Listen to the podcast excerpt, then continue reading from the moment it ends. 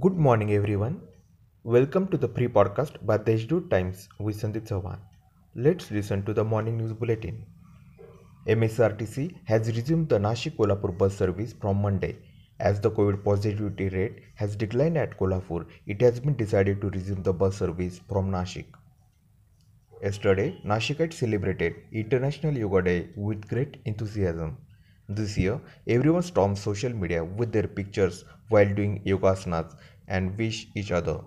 Some even posted videos on social media showcasing their skills and determination.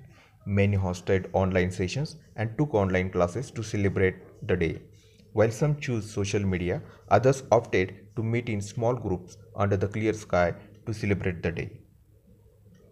The silent agitation of Maratha Kranti Morcha has been called off for a month.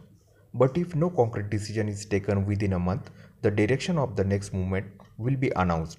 This was clarified by MP Chhatrapati Sambhajiraje in a press conference yesterday.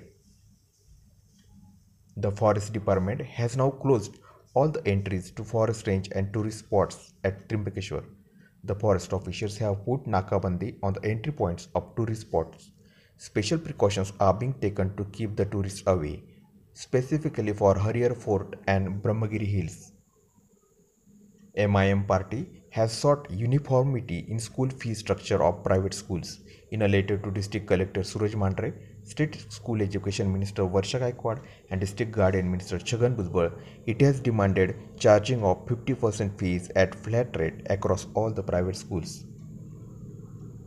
About the COVID updates, big relief number of new cases had declined to 106 in the district, including 54 from Nashik city, while 144 patients recovered from the disease. That's all for today's important news. For more, visit to the Institute website.